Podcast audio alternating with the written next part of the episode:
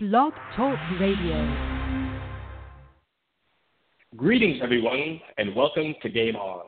I'm your host, Jerry Jacob.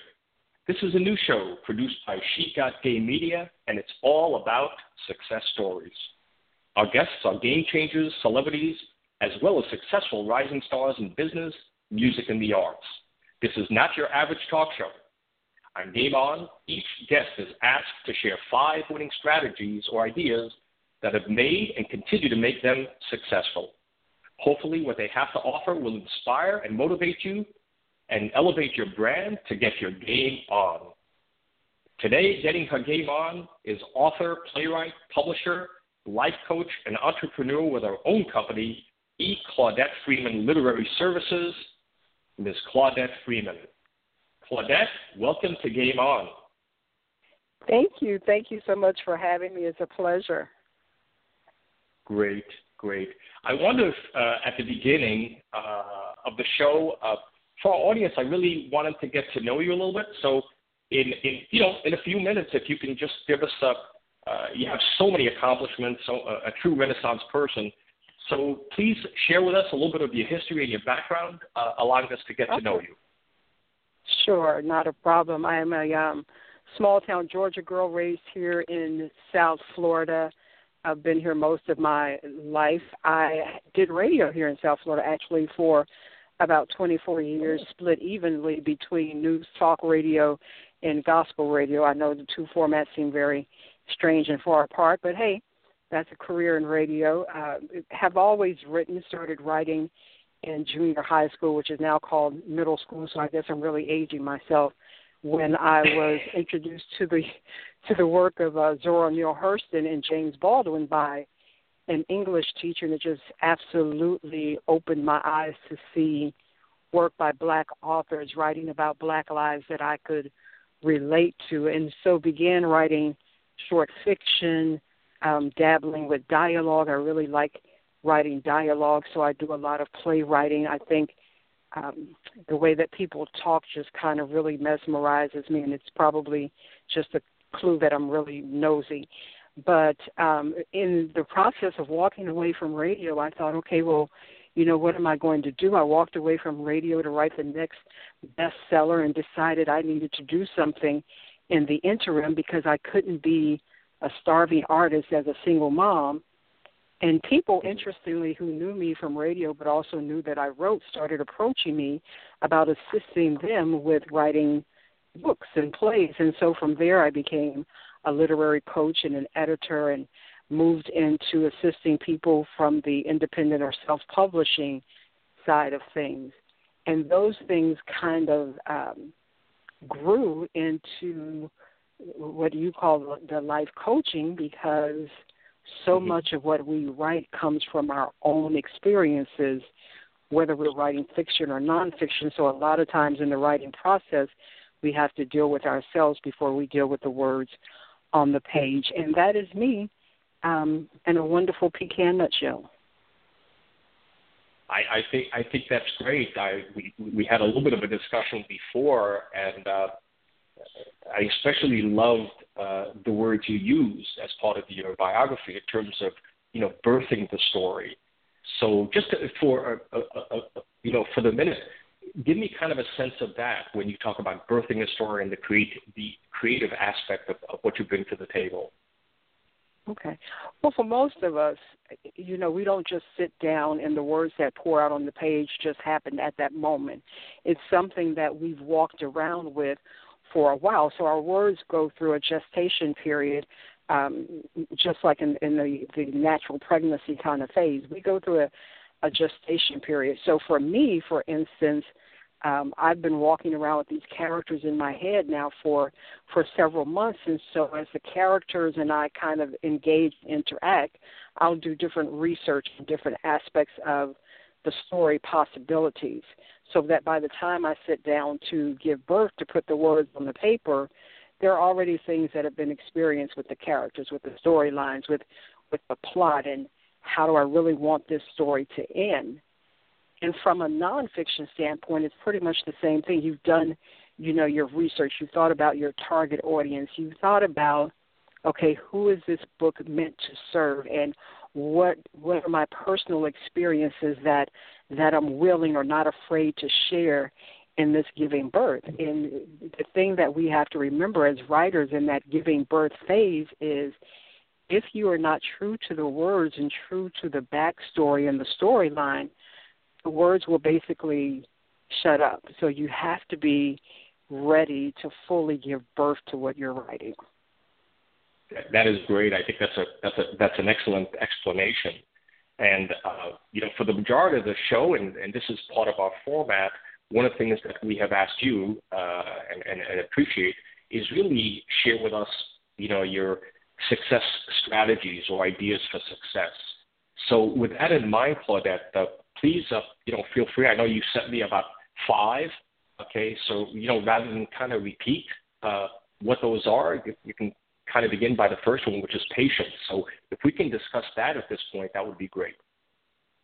Okay, great. So patience is something that I, I, struggle with because I want it I want it now. I want to finish it now. I want it to, you know, you know, blow up and explode in the world and be powerful now. Um, but you have to have patience as an entrepreneur. You have to be patient enough, number one, to go through the steps and, and be patient enough to understand that often failure is part of the steps. It doesn't mean give up. It just means step back for a minute, take a deep breath, look at it, analyze it, see what you really were supposed to learn from it, and then move forward. Be patient enough to deal with some of the things that could negatively affect you as an entrepreneur. So that means if you you know you've got um, financial challenges or credit challenges or um, support challenges, be patient enough to deal with those things or at least begin dealing with them before you delve fully into the entrepreneur mindset and the entrepreneur lifestyle because they will come back to to affect you. Mm-hmm. So you have okay. to really be patient. And your next one that you identified is vision. Vision. You got to know what you want to do. You, you have to be very clear on what your goal and what the end thing is, and write it down.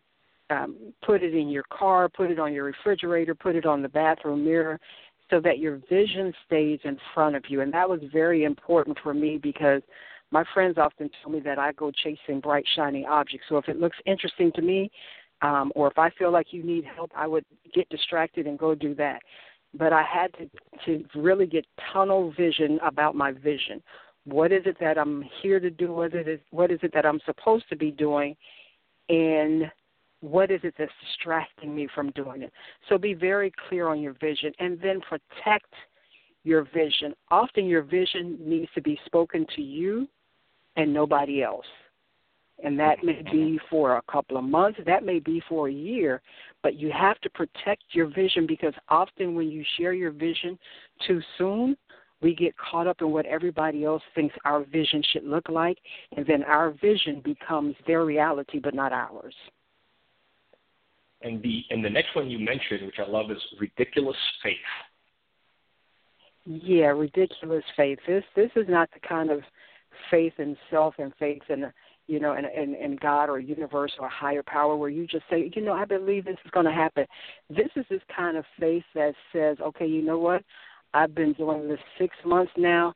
I've been doing this a year now. I've been doing this two years now, and I'm not seeing the kind of money that I was making on my regular nine to five job. I'm not, you know, seeing those big doors open yet you know, it, it, this is the kind of faith that says if you're on your third night of eating ramen noodles, you're okay.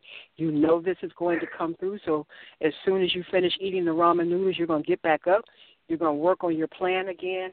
You know, you're going to take that 15 minute power nap and you're going to get up and you're going to work on it again. And this is the kind of faith that looks at those who say, you know, maybe you should get a real job or you know, baby, maybe this is is really what you were supposed to be doing. This is the kind of faith where you say, you know, I think I'm going to follow this vision because if I don't follow it, I'll regret it. But if I do follow it, I'll get some wonderful blessings and some wonderful lessons along the way. So this is this kind of Great. faith that basically gives you the kind of the kind of strength to tell everything and everyone else to just let me ride this out. And one last, and that last, next to last on chart is redesign. Redesign. Re, you, you have to redesign. You have to know that you know your your your ultimate vision may be a blue castle, but along the mm-hmm. way you may have to re, redesign the moat. You may have to redesign the entryway. So be ready to take a step back and look at things and say, "Oh, okay, you know what? Maybe the way that I get to the big screen is that I, I I write for a couple of entertainment magazines so that I network, so that I network, so that I get my name out there, you know, or maybe I volunteer for you know a couple of festivals again so that I'm networking. So sometimes you have to redesign the path to the vision. Mm-hmm. Be mm-hmm. ready to redesign, and always be ready to redesign your life. So you may have to you know redesign the, the how often you're going on vacations or or redesign what your average work day looks like in order to get to the goal. So always be ready to say, do I need to redesign this towards my vision, towards my goal? That's excellent. I, I love the way you describe it. And then uh, the fifth one, which I was excited, I didn't even want you to tell me what what what what you mean here is streams. So we have about uh, two minutes left on that, if you don't mind. Thank you. No problem. Streams are basically two, twofold. Number one, don't be afraid to cry. Even if you're crying streams and rivers and oceans, don't be afraid to cry, because the tears are going to wash away all of the junk and is going to help you release all of the junk that's that's weighing you down in in that heart of heart in that place where your your heart your spirit and your soul meet up and have a convention so the streams of tears release that the other thing is very business minded. It's revenue streams. Make sure you've identified each of your revenue streams and make sure you work in them in a very productive manner. Like for me, I, I was very focused on the coaching and the editing and the, and the publishing and doing well at that. But somewhere in the process, I forgot, hello, you're still an author and a playwright. When's the last time you wrote anything and put it out there? So that stream had stopped had stopped uh, trickling and so I had to go back and and and put some water in the stream and make it start producing again. So that is what streams mean. Interesting, because I know you mentioned revenue streams because you know at the end of the day, like all of us, we we kind of have to pay the bills. We have to pay the mortgage. So at least yeah, they, they like that. Yeah, they like it when you pay the mortgage. They do. They do. It's, it's interesting because you you combine you combine the the aspect of feeling it and kind of letting it all out and and and giving yourself permission to feel okay and learning from it, and at the same time uh, you know uh, revenue stream. So wow, what a what what a paradigm shift to some extent, but I love it. Well, I, I really appreciate that, that you shared, you know, some of these success stories with us, uh, Claudette. And I wanted to just share with our audience uh, where just uh, where, where, can we find you? How do we take advantage of uh, e. Claudette Freeman Literary Services? So give us a kind of a snapshot on that, if you don't mind. Sure. Uh, the, one of the best ways to, to connect with me is at my website, which is uh, eclaudetteFreemanLiteraryServices.com. And I am actually on Facebook. You can find me uh, either at E. Claudette Freeman or ECF Literary Services. And you can connect with me on Twitter at ECF Creative. And you oh, can always great. email me. Yeah, you can always email me coaching at eclaudetteliterary.com. Um, I share with Jerry, and I'll tell you I write a lot. I talk a lot in writing, so if you email me, don't be surprised if you get a novel back in response. Oh, that's great. That's great. Well, uh, again, what I wanted to share with the listeners, again, thank you very much, Claudette. Uh, I just wanted to let uh, the listeners know that uh, to listen to this interview, uh, uh, you could tune in every Tuesday at 11, and we're on Blog Talk Radio, which is called Game On with Jerry Jacob. And you can also see us on Facebook.com slash Game On with Jerry Jacob, and we're on iTunes with the same identified Game On with Jerry Jacob. So again, Claudette, thanks again for your time. and uh, appreciate appreciate your time. And, and thank you very much. Oh, not a problem. Thank you for having me. Have an awesome day. You too. Thanks again.